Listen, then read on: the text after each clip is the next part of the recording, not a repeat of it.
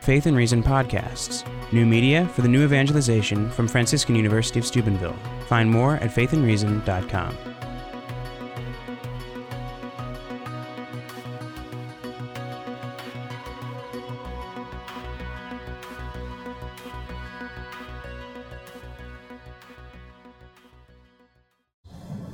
I guess first of all, I, I want to thank Dr. Schreck for giving the response and uh, apologize again publicly because one of the difficulties was trying to get uh, presentation ready. In fact, made me think of some of the conversation even last evening about relationship between bishops and theologians, and I wish I would have had a theologian that I could turn to and say, "Can you get this text ready for me?"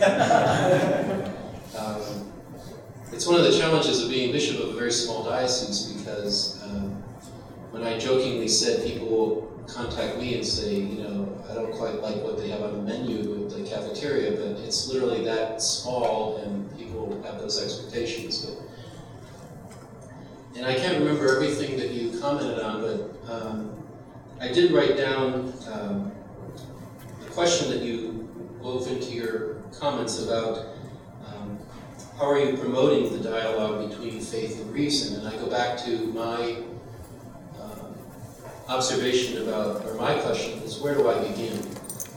And um, there's so many ways of approaching it, and, and even though I'm not afraid to make the, the hard decisions that we talk about, people want, having the right to know whether uh, professors are teaching the authentic faith and, and so forth, and then it's consistent with the Catholic faith. As I mentioned, when I arrived in the diocese, to at least begin um, my own dialogue proactively with persons that um, we need to engage in with the two Catholic universities, and they are quite different. And um, I'm forever grateful of the friendships I've established, especially with the Sacred Heart Province of the Friars, and um, I feel like a second home there. In fact, I have a key to the place if I ever want to get a, a, a day off. I go back to the observation of um, uh, Dr. Heft, who said if there's an adversarial relationship between the bishop and theologians, there will be a difficulty in uh, hiring faculty.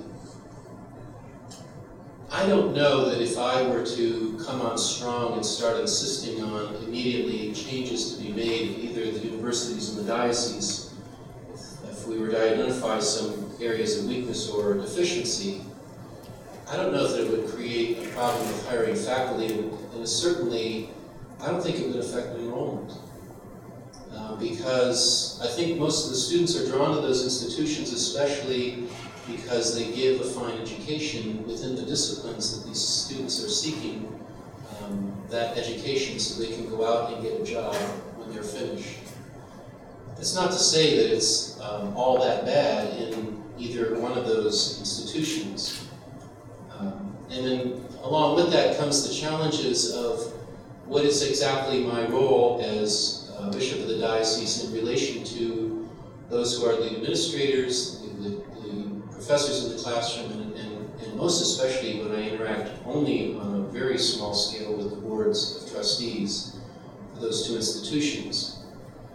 And in all of that, what I find, and, and I think in, Monsignor in your presentation talked about, you know, not just on the level of spirituality and piety and so forth, but if you could imagine the number of opportunities that I have to interact with um, those individuals involved in the animation of these universities, and yet they want to have a dialogue with me as their pastor, which I find incredibly encouraging and exciting.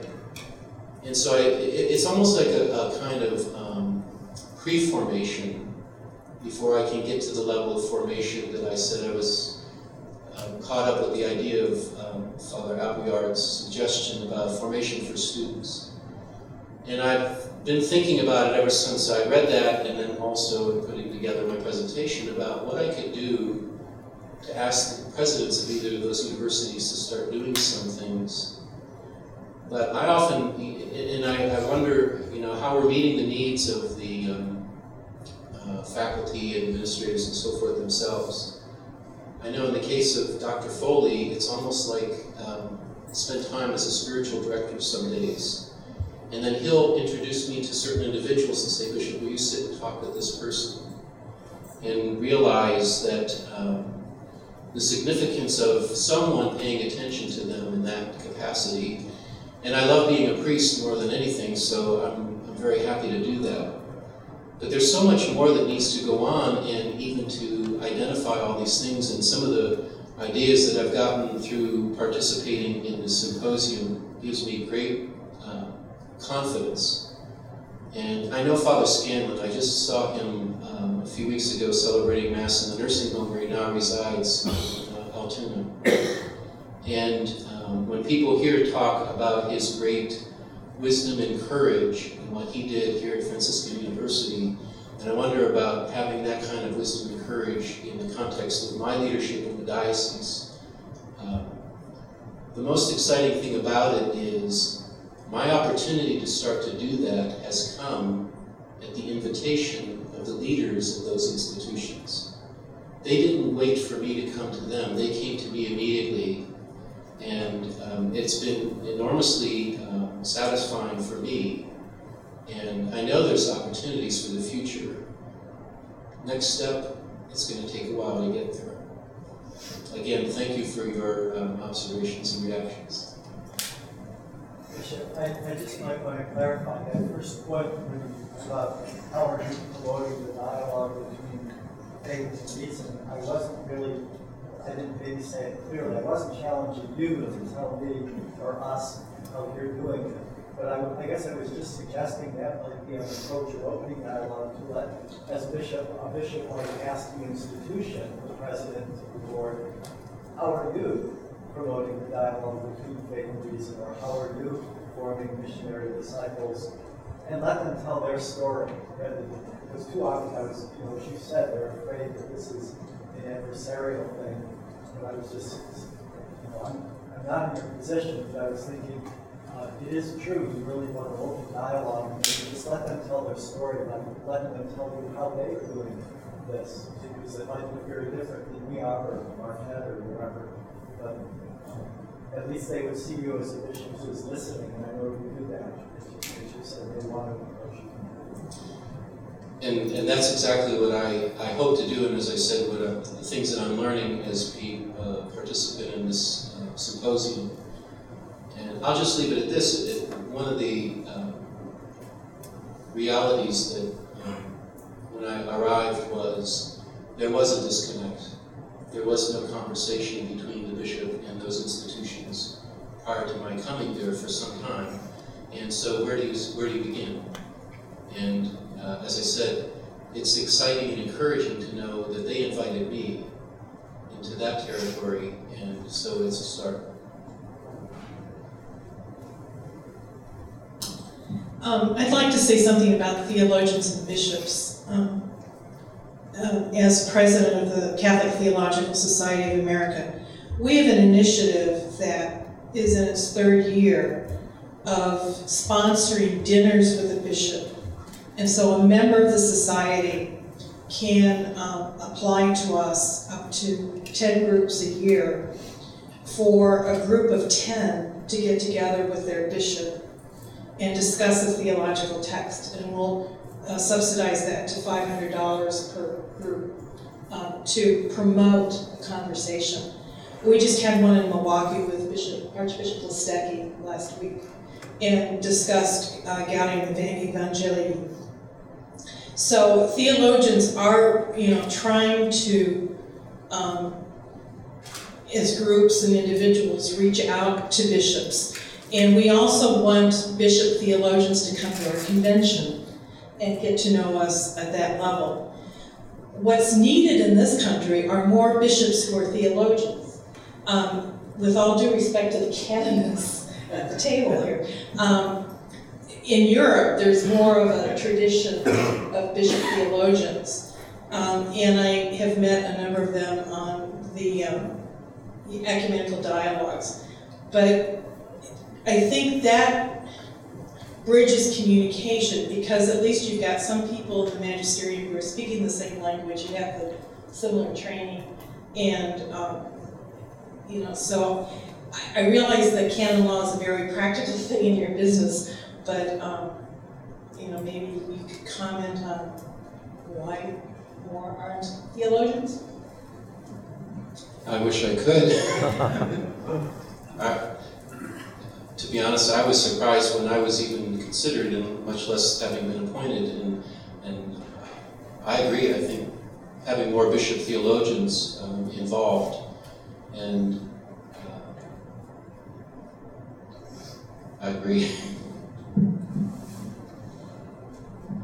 Excellency, one of the things that you said toward the end of your talk was interesting to me, in that you were discussing, in the light of Father F's observations, um, that, that, that you're interested, for instance, in knowing which speakers are on campus, not simply so that you can um, keep an eye on things, but because, and you said this offhandedly, but it's, it's, it, it, it was interesting to me. You said, but so that from time to time I can send a letter of commendation. And for a bishop to um, to engage the university community and the university administration in that fashion is actually quite important, so that they know that you're watching with warm encouragement as well all the good things that can happen. At the same time, a university does have an obligation to, to place itself and its considerable resources at the service of the church. And um, one of the, I think, great griefs in American Catholic higher education is that we have a lot of um, institutions which have a lot of reach and influence, which are going in a different direction from the pastoral work of the local ordinary. That's not to say that a university is meant to be um, a catechetical institute or um, the, the evangelization that happens by means of the university is meant to have the same character as the evangelization in a parish or a parochial school. But for these things to be working in concert with each other is really important. And then wonderful things can happen when, when uh, a bishop and the university um, are able to work together meaningfully. I think that's really important. And then I just, I can't pass up the opportunity to say how hiring for mission and a concern for Catholic identity has not caused us at the University of Mary to attract less interest from prospective applicants for positions. In other words, it, it hasn't caused us to, to, have trouble attracting candidates. If anything else, it's brought higher quality people, people who, with a postdoc from Johns Hopkins, for instance, who never would have considered working for us, would it not have been for our Catholic identity. And that's been really an interesting thing to watch. And on the theological circuit, the market isn't really great right now if you're a theologian. Um, and so when we when we advertise for a theology position, as I'm sure is the case here, we get 125 applications, and we can choose lots of different people. Um, and so I, I don't think that Father F's observation works. But maybe some of those theologians who can't get jobs at universities could be bishops.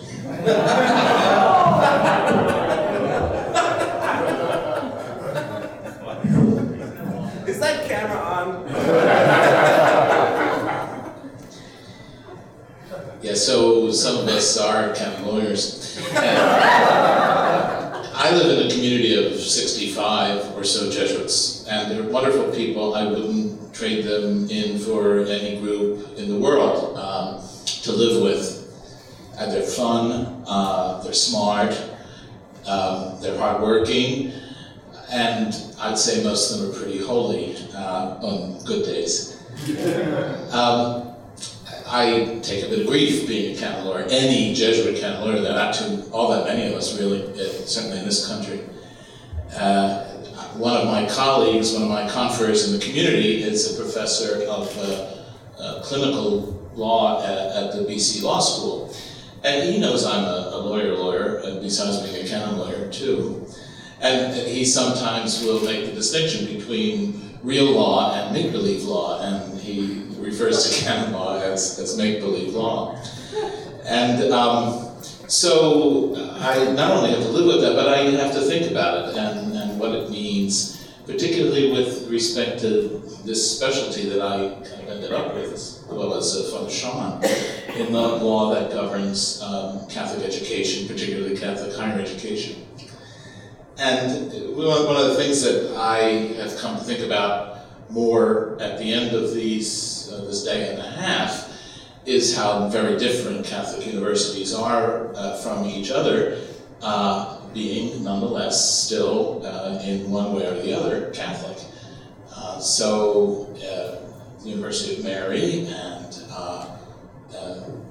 Franciscan University of Steubenville and Marquette University, where I used to work and that I know, and, and, Boston College and Fordham, where I went and worked for a rather long time.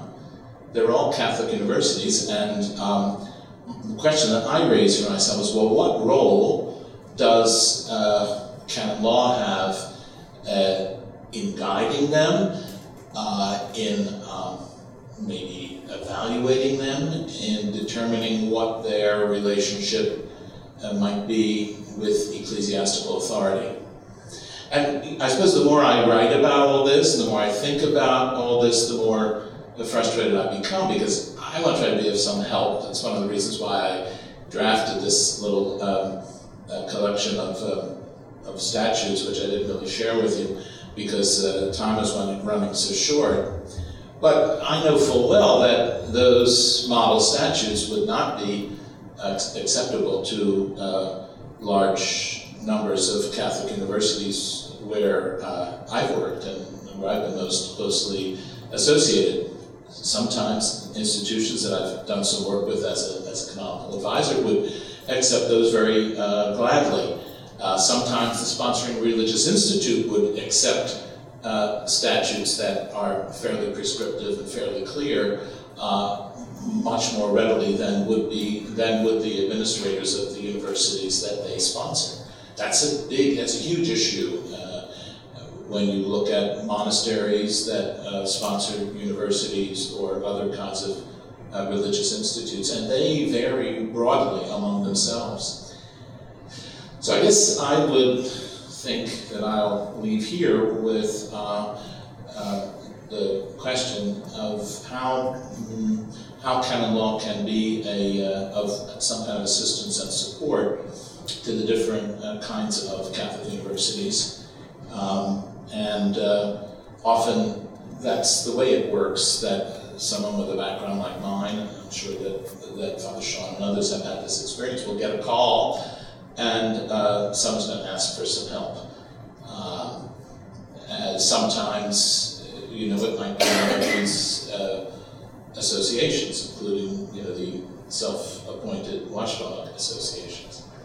Uh, I, I, sometimes wonder about the productivity of those kinds of outfits. You know, what what do they really finally hope to achieve, given, as I mentioned in my presentation, the reluctance of the See to uh, to get involved in some of these cases that are brought uh, to their attention.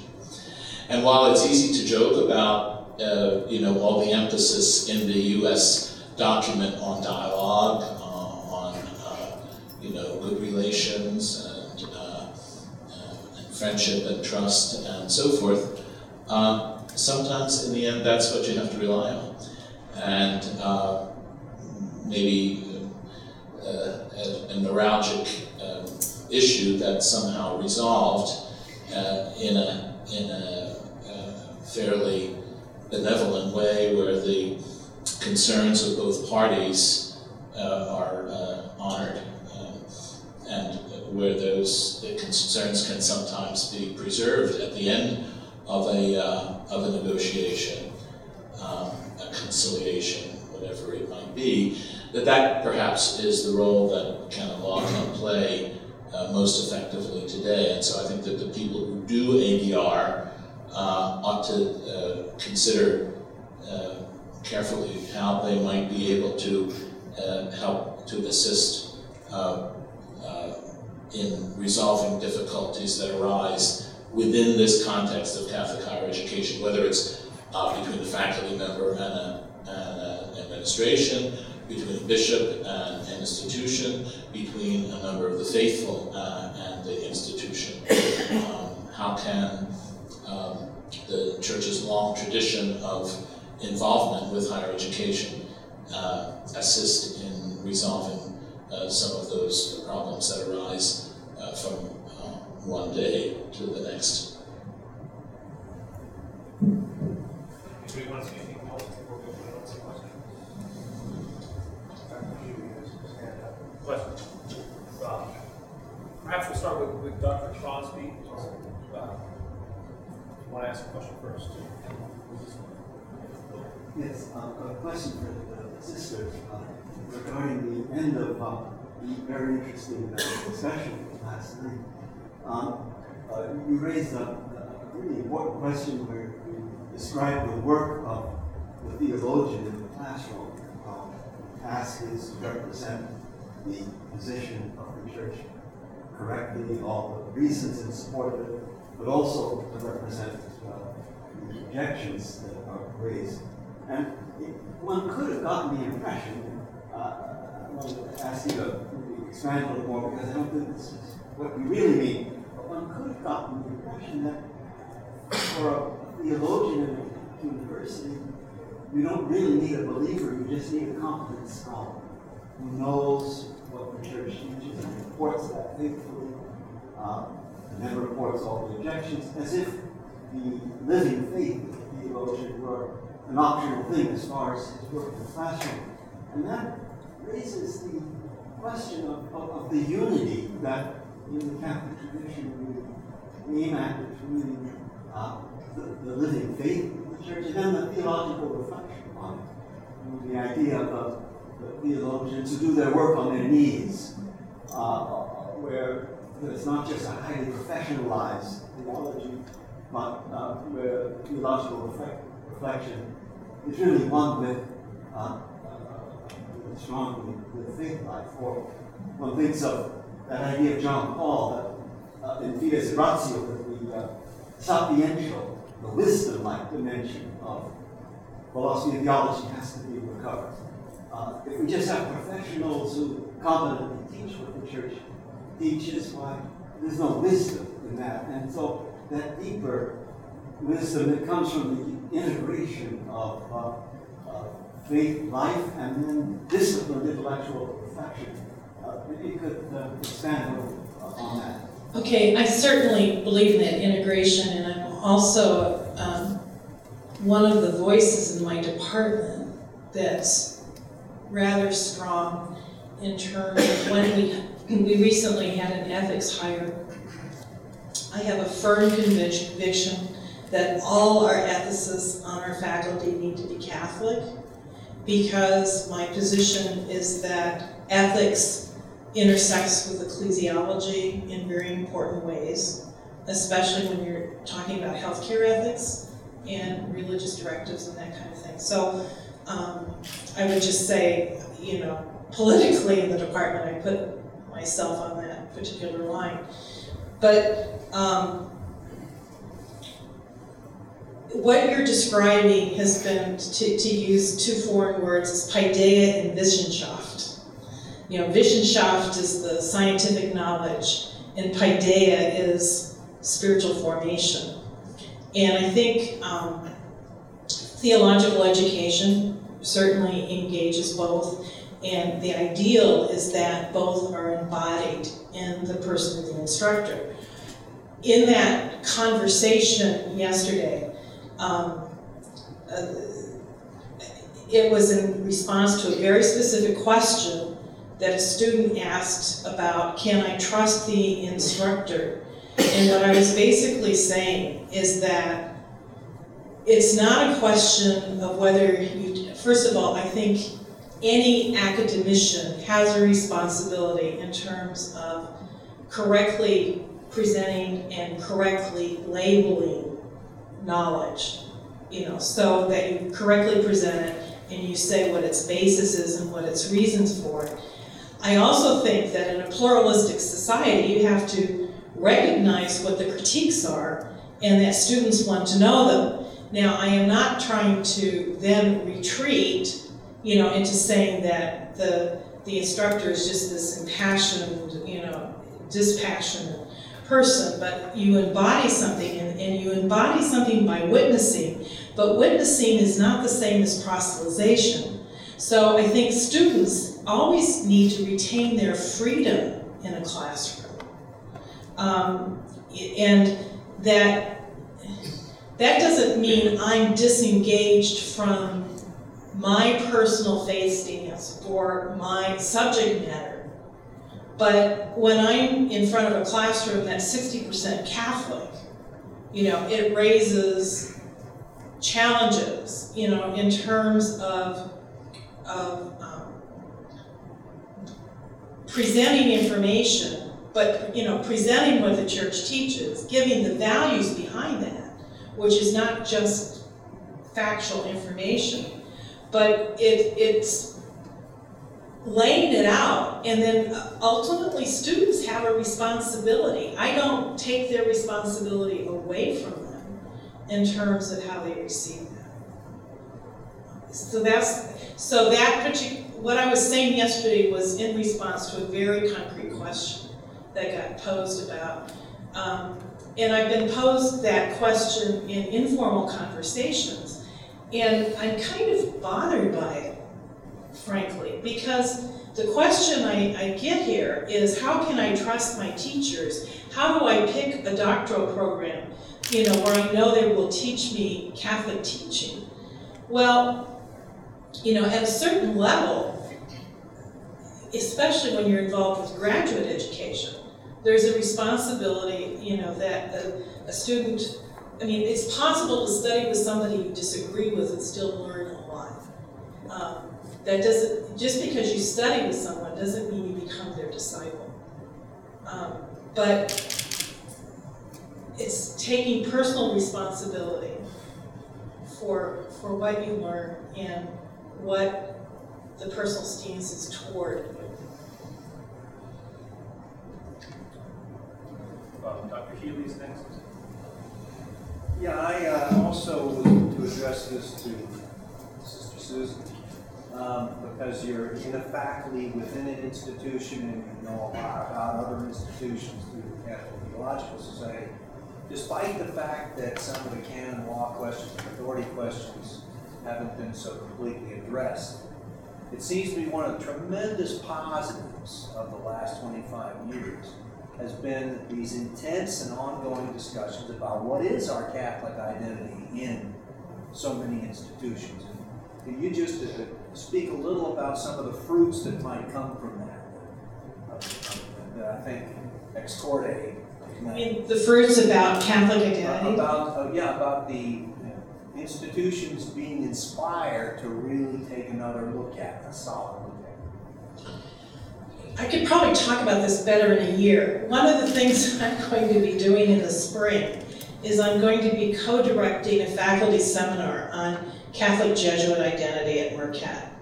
And it's the first time I personally be asked to do that. Um, I'm looking forward to it and I'm excited about the possibility.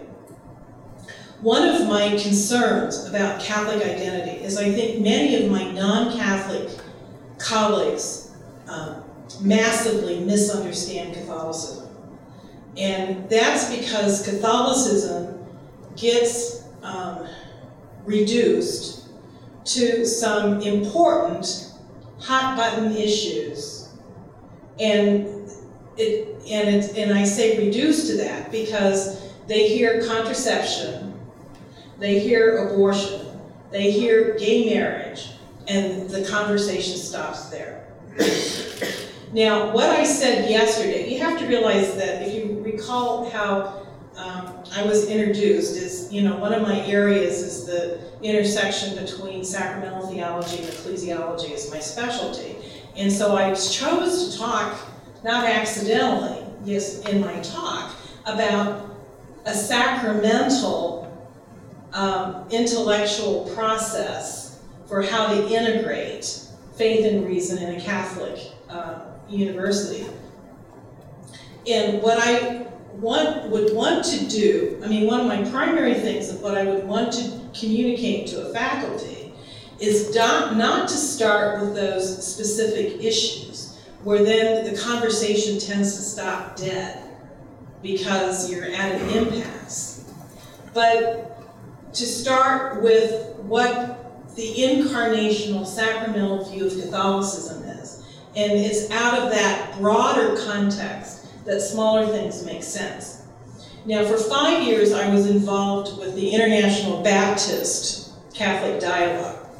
And we, when we got into the, the room with the Baptists for the first time, the conversation went immediately to um, the Immaculate Conception and the Assumption. You know, the two papal definitions, because they just it turns them on, on their heads. And my response to the Baptists was, you don't start there.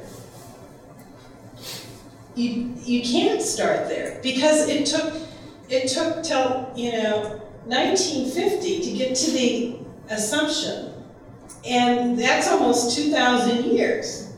You know that it took Catholics to the point of defining that as infallible doctrine. Our conversation needs to start with the scriptures with Mary in the scriptures before you can get to the papal definition to have that make sense. And I think it's that kind of pedagogy that we have to engage, engage faculty members with.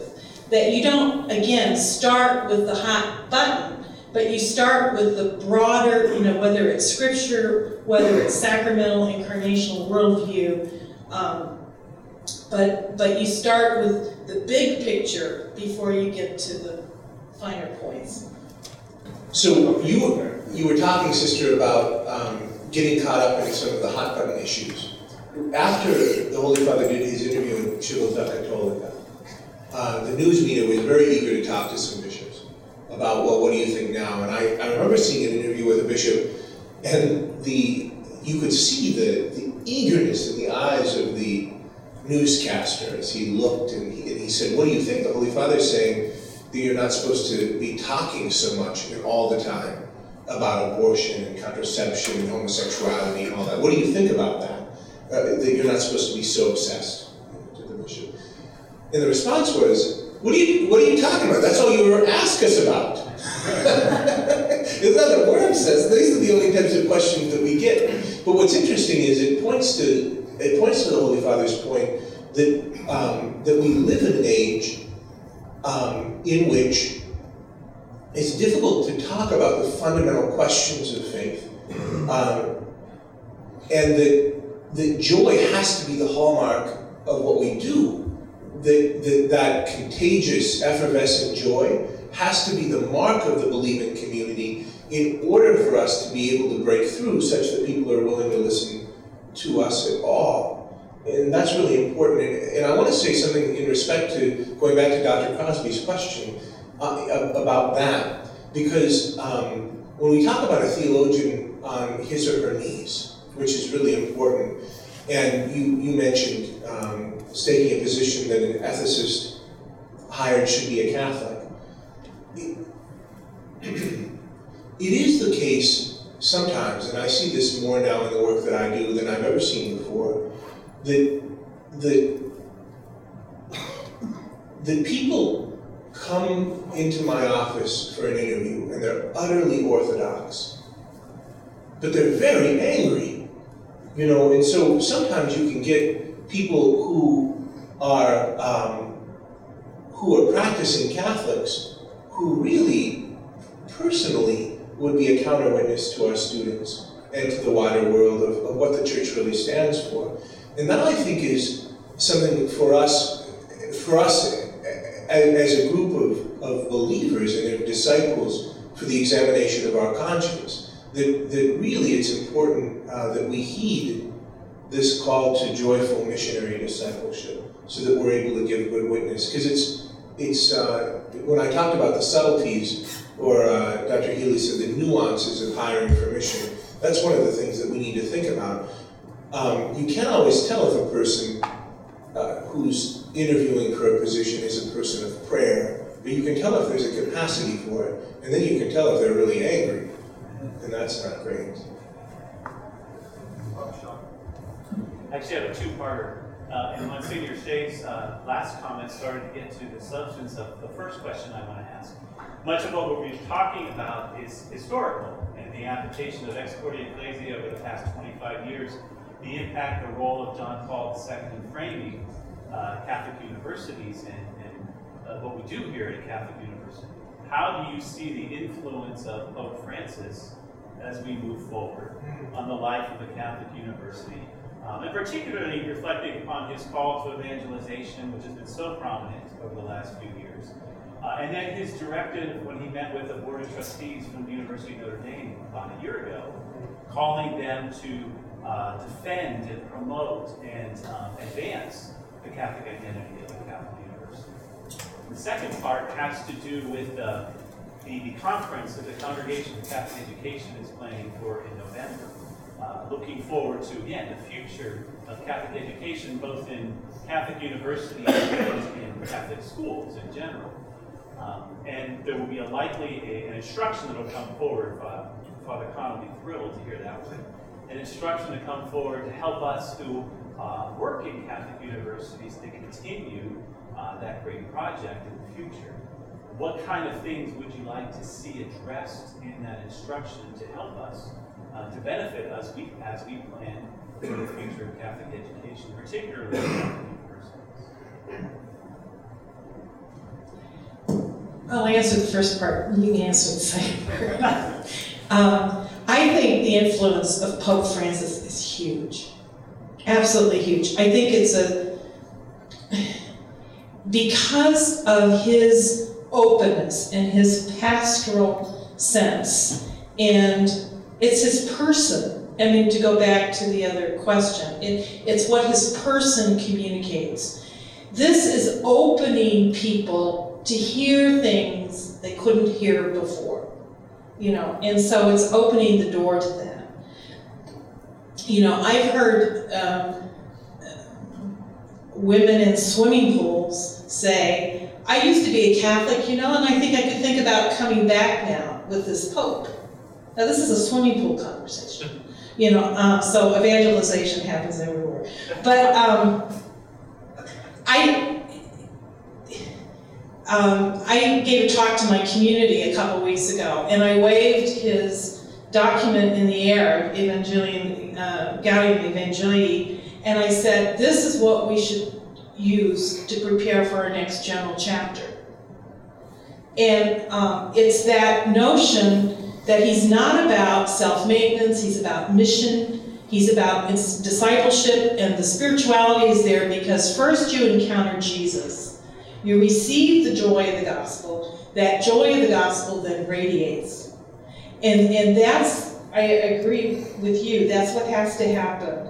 Um, and that's how it happens in a Catholic setting. You know, um, it is peculiar, isn't it, that um, when, when we go, Father, to the meetings of college presidents, uh, Francis is much celebrated. And um, I think his effect has been very great. It's a bit of a perplexity in that um, Karol Wojtyła and, and Josef Ratzinger were both luminary academics. And this isn't an academic. Um, and the academy is so grouchy in general that it's a wonderful thing to see some resonance. I think that's extraordinary. Um, when we talk about what we would like to see uh, from this meeting that the Congregation for Catholic Education is um, delivering, maybe maybe a, a, further encouragement of this joyful witness, uh, of what it means uh, to witness in this way and to begin with the encounter, um, would, would be good uh, for Catholic universities as they frame a way forward. Because when I talk about encountering young, committed Catholics who are angry, um, oftentimes it has to do with the dynamics of the culture war in this country. Uh, and there's a lot of shrapnel, you know, around these types of neuralgic issues.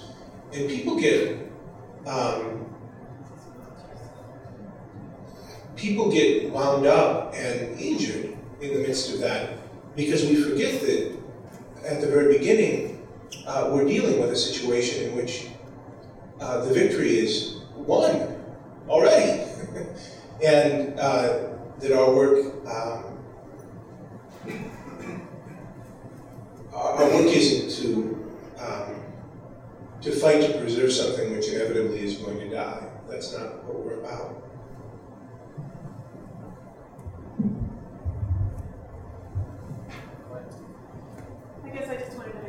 Comments. One about canon law and the value of canon law. I think I kind of take issue with the sister about um, when you juxtapose uh, theology and, canon law. I think canon law is where the rubber meets the road.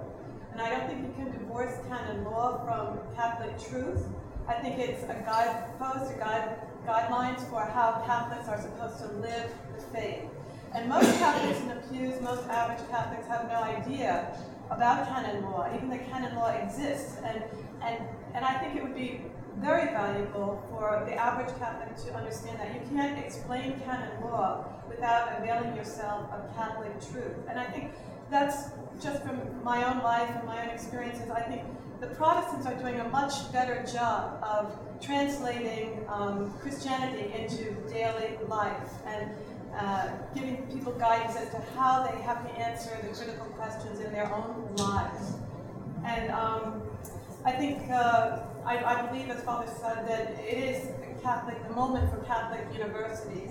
I think the whole world is turning towards faith again because they, they felt uh, that the secular answers are inadequate.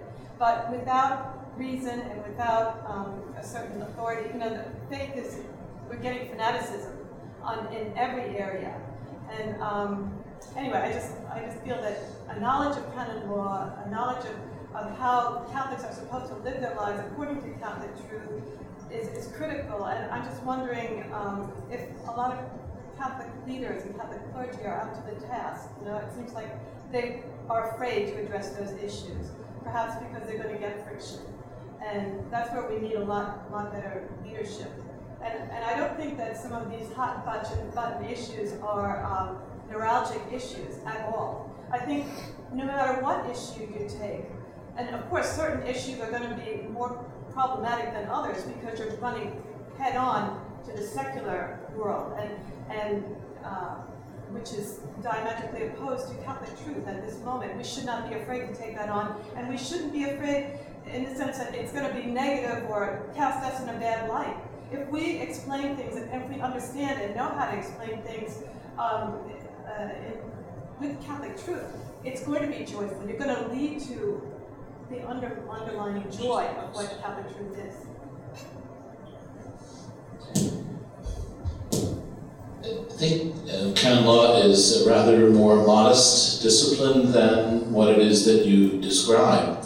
So I don't know that canon law is really too concerned with the everyday life of uh, believers, uh, except in some fairly restricted areas. I mean, I think that uh, law does regulate um, issues of Catholic worship, for example.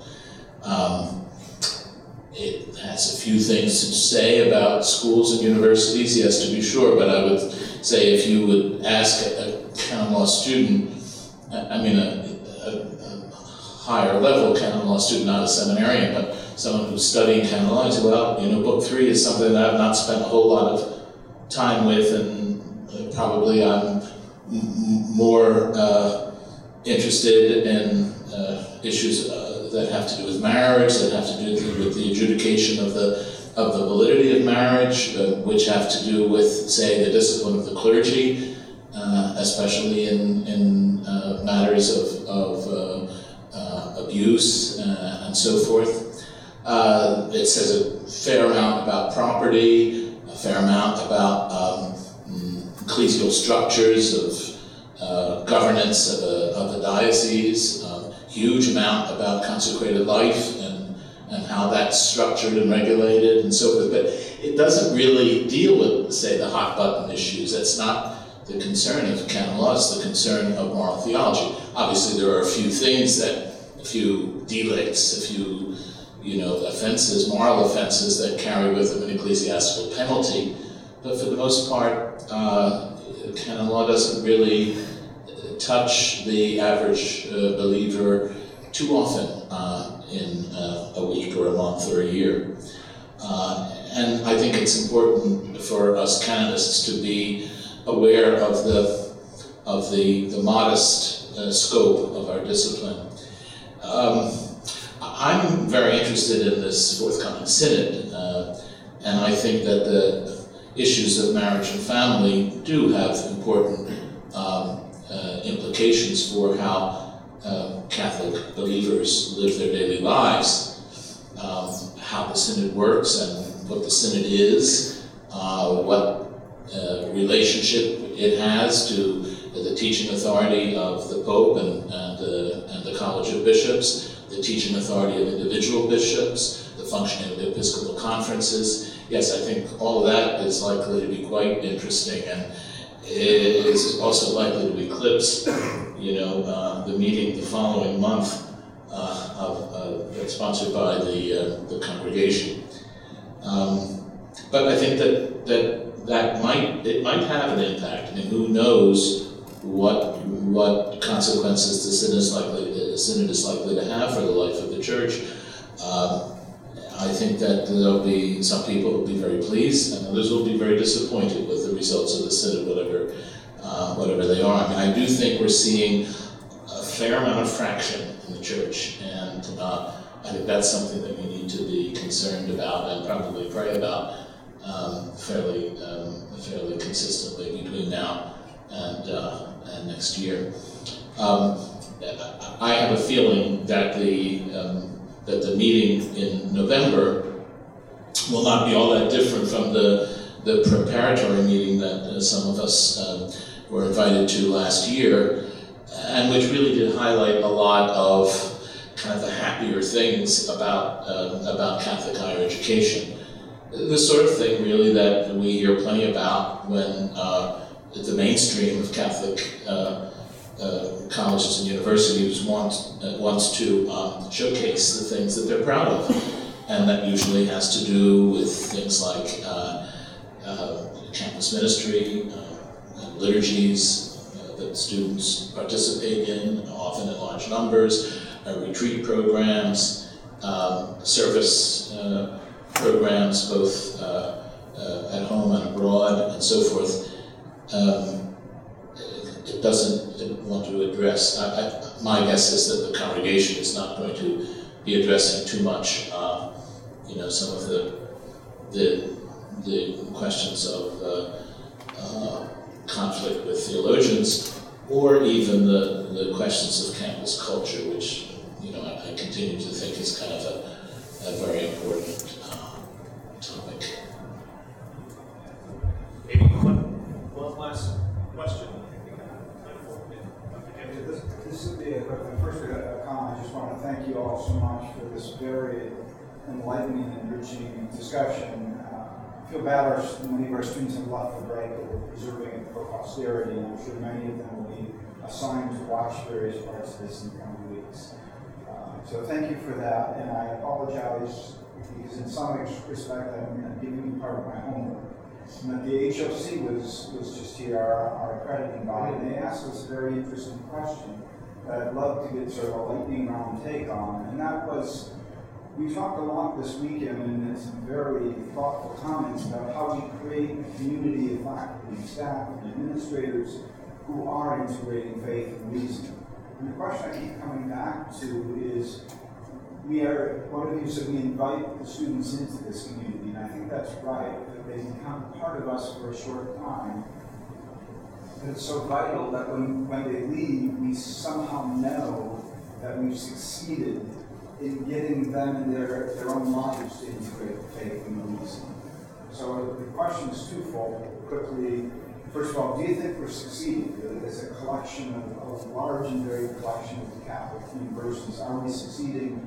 And the second part is how do we know we're succeeding? What is it in the students the data you meet, the society, because I look at the society and sometimes I worry we're failing. How would you answer that? Would be very grateful even if it's one, one sentence on this. would like to begin? Well, it's in front of me. Um, one of the thoughts that is circling around in my head, so I probably should say it, is that I think we need to recognize diversity within Catholicism and that there's legitimate diversity of spiritualities. There's a, um, a, a legitimate diversity of Catholic expressions, that it's, you know, we're a big tent as a church. And um, so I think the answer to your question is going to be varied depending on the kind of institution. I mean, Marquette is very different from Steubenville, and that's okay. You know, I don't think we're called to be Steubenville, and you're not called to be Marquette. Um, but that doesn't say that what we're doing is not legitimate. Um, and in terms of, you know, you're asking the assessment question, the A question. Um, and what you're asking is not measurable in the quantifiable way that accreditation asks for. But I think you see it in the kinds of graduates down the line, 10 years, 20 years out, that you produce. You know, and for Marquette, it was Foley, who was a journalist, you know, in the Middle East and lost his life. He was witnessing, you know, to human rights in a way. And so I would say, you know, that's one witness to something that went right at Marquette. It's only one person, but you multiply that with your graduates and see what, what the effect is, you know, down the road.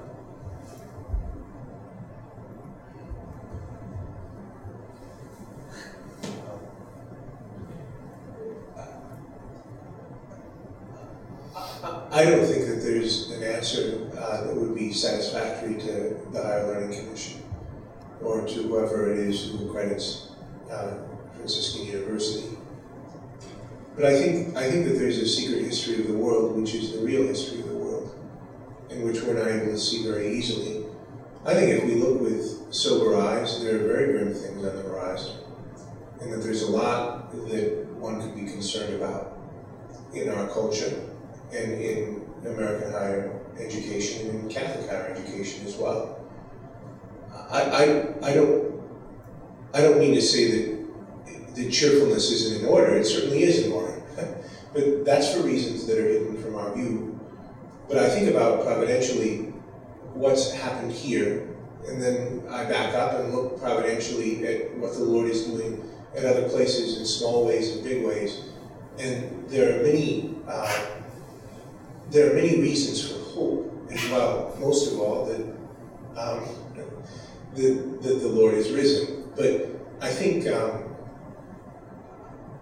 I, I, I don't I, I agree with Sister that, that assessment in terms of looking and saying, you know, our graduates go to mass at higher rates than Catholics who go to state schools.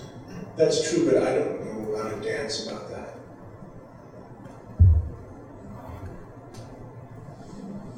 The only thing I would add to it is not so much from the assessment side, but um, the appreciation of those students who had graduated from this Catholic university or any other institution. Are they equipped to continue to do what they began in their course of studies? And so that it, doesn't stop there with a diploma or with a um, opportunity for employment. I spoke a little bit in my presentation about the service that is provided to me as diocesan bishop through the graduates of these Catholic institutions, because in large numbers they populate the classrooms of our elementary and high schools. And I want to make sure that they didn't just stop when they graduated from uh, college with either an undergraduate degree or a master's degree, but are they continuing the mission and the purpose for which they sought to have that kind of education because the church isn't standing still, and as Monsignor said, the world isn't standing still. There's a lot of things continuing, and I, would be more concerned about that kind of um, forward look of things rather than just assessing where are they at. I'd just like to piggyback on something that Sister said um, in response to your question. And forgive the, the personal observation. Uh, I was struck when Father Sean, his homily today, talked about you know being the, the last of several children. I'm an only child, and this past year I lost both of my parents. They left, they led good and happy lives. The two of them, they were of a great age. But uh, so I'm bereft of family, um, and uh, my the joy that I'm able to, to live with uh, has so much to do with my long association with Catholic uh, higher education, well, education generally in high schools and, uh, and in a few colleges. I have developed friendships uh, with so many people, and uh, I think that that is something that really can be multiplied. So you think about everyone who's involved here, whether it's a student or a professor, uh, think about the, the colleagues and the students and the professors uh, that, that we have interacted with over the years. They, in many ways, are like family to us, at least they are to me.